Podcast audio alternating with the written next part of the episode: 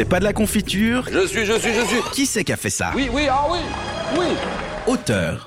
Et Zepp, euh, c'est le nom d'une bière suisse de la région, mais on va pas parler de Binch, parce qu'on va parler de Zepp. euh, Philippe Chapuis, c'est ça? Exactement. Et on va parler de ce créateur, ré, réateur, ah, pff, Réacteur, réacteur, il est C'est réacteur. un réacteur. oui, donc du créateur de Titeuf. Ah, ce bon vieux Titeuf, qu'est-ce que cet énergumène à la mèche blonde m'a fait pleurer de rire étant jeune. Mais encore maintenant d'ailleurs, quand je relis ces BD, je ris, je ris aux larmes. Voici donc le portrait d'un jeune garcon euh, qui a marqué plus d'une génération, de celle de mon grand frère à celle, je l'espère, des jeunes de nos jours, en passant par euh, ma génération, notre génération finalement, hein, mon petit Bastien. Oui, Euh, nous créé- sommes vieux. Oui, on peut le dire. Euh, maintenant, on peut enfin commencer à le dire. Bref, créé donc par le dessinateur suisse Philippe Chapuis, aussi appelé Zepp, Titeuf est une bande dessinée qui raconte l'histoire d'un- d'une jeune mèche blonde un peu rebelle, Titeuf, et de la vision qu'il a des attitudes et institutions des adultes. T'as fait péter les jeux de mots hein, pour ce qui Ouais, fait ça. C'est hein. exceptionnel. Bon, c'est que le début. hein. la série donc raconte la vie quotidienne, somme toute euh, classique, d'un enfant âgé entre 8 et 10 ans, de ses amis et de leur vision du monde des adultes. Ils vont à l'école, ils jouent, ils rigolent dans la rue, sont confrontés à l'amour, aux problèmes des grands, qui sont d'ailleurs incompréhensibles à leurs yeux de jeunes innocents. Une grande partie de leur discussion concerne d'ailleurs les mystères des filles, du sexe, de la séduction et de Nadia, la fille dont Titeuf est euh, plus ou moins secrètement amoureux. Mais Titeuf est aussi pas mal connu à cause de ses nombreuses expressions, notamment tcho, et puis euh, c'est pas juste. Euh, il est souvent accompagné de ses meilleurs amis Manu, Hugo et François. Mais à qui doit-on cette petite pépite suisse? Je l'ai dit à Philippe Chapuis, surnommé Zepp.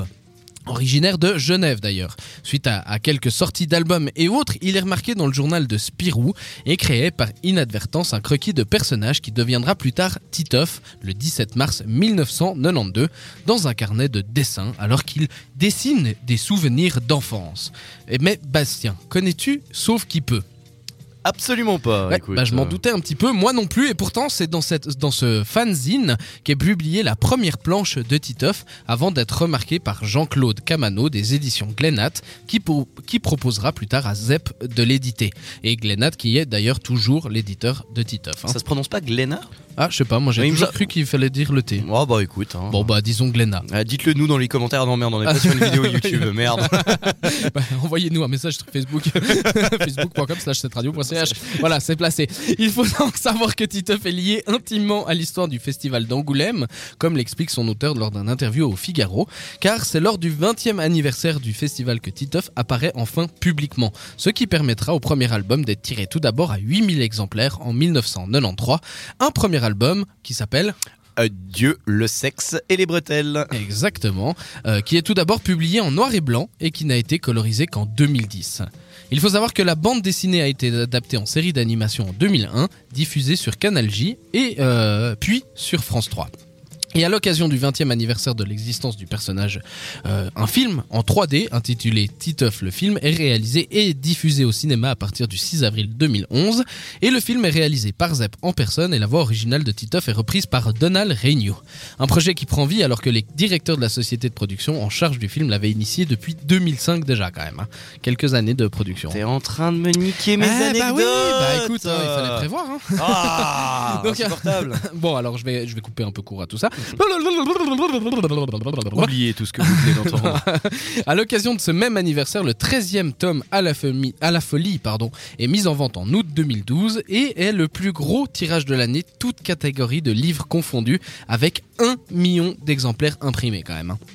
Hein. 20 ans, l'heure pour les personnages de grandir un peu et de traiter d'autres sujets. En effet, sur euh, la même forme, dans ce tome, euh, de nouveaux thèmes sont explorés comme euh, l'écologie, le commerce équitable, le harcèlement sexuel ou tout simplement le déplacement des populations.